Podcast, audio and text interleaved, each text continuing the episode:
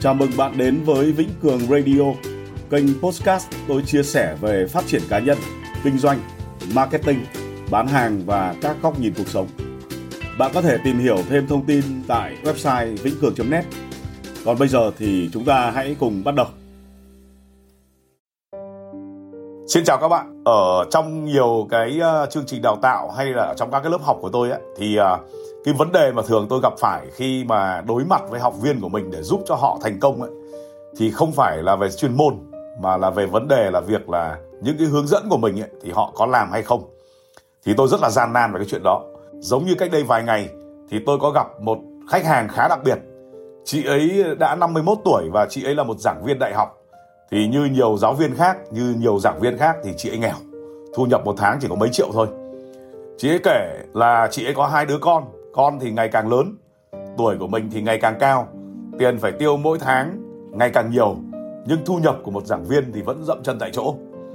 Chị ấy đã tìm hiểu khá nhiều về kinh doanh và bán hàng online và chị ấy nghĩ rằng là bán hàng online và kinh doanh online thì sẽ giúp chị ấy đạt được cái mục tiêu tài chính của chị tốt hơn. Rồi sau đó thì chị quyết định chị ấy đến gặp tôi để được tư vấn xem nên là kinh doanh cái sản phẩm gì vì chị vẫn còn lăn tăn là không biết là làm sản phẩm A, sản phẩm B, sản phẩm C gì đó.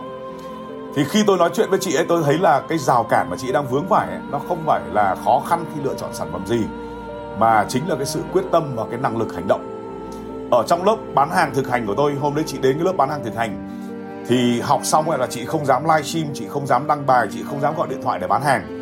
Mặc dù là khi học được những kiến thức mới ấy, thì chị rất là hào hứng nhưng lúc nhận đề bài là hãy bắt đầu bán hàng đi, thực hành đi, thì chị đã án bình bất động. Mà trong khi cái lớp học đó của tôi tên là bán hàng thực hành. Thì có một câu nói, sợ hãi những thứ không tên của ngày mai là điều tự nhiên, nhưng phí phạm ngày hôm nay vì sự hèn nhát, đó là điều ngớ ngẩn nhất. Công nhận là con người họ cũng thật là kỳ lạ, vì họ sợ hãi những cái điều mới mẻ.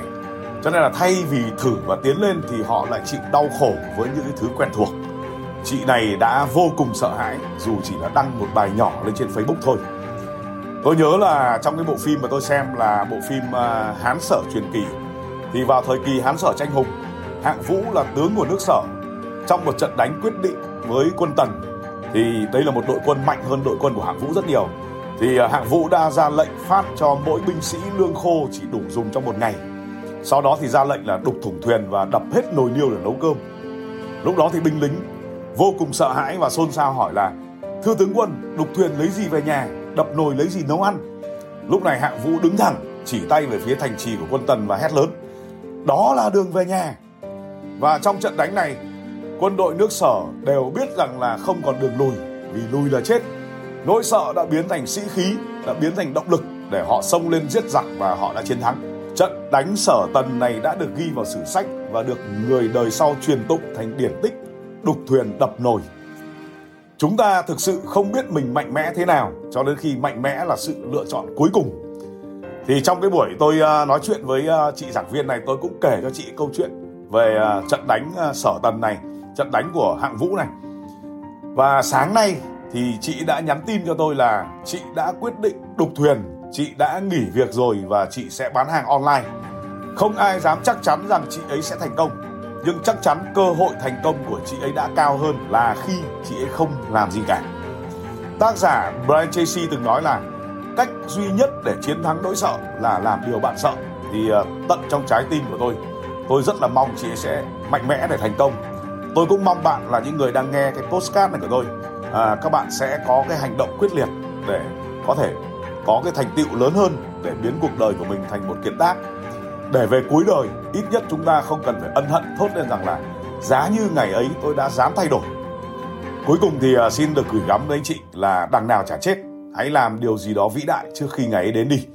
Thì à, tôi à, viết cái bài viết này, tôi đọc cái postcard này bằng tất cả cái sự thông cảm, cái sự thấu hiểu, tình yêu thương. Vì vốn trước đây tôi cũng là một người đầy sợ hãi. Xin chào, tạm biệt và hẹn gặp lại trong những postcard số sau.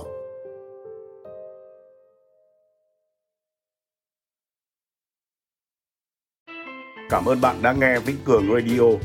Hãy like, tin bấm theo dõi để nhận được thông báo cho các số tiếp theo.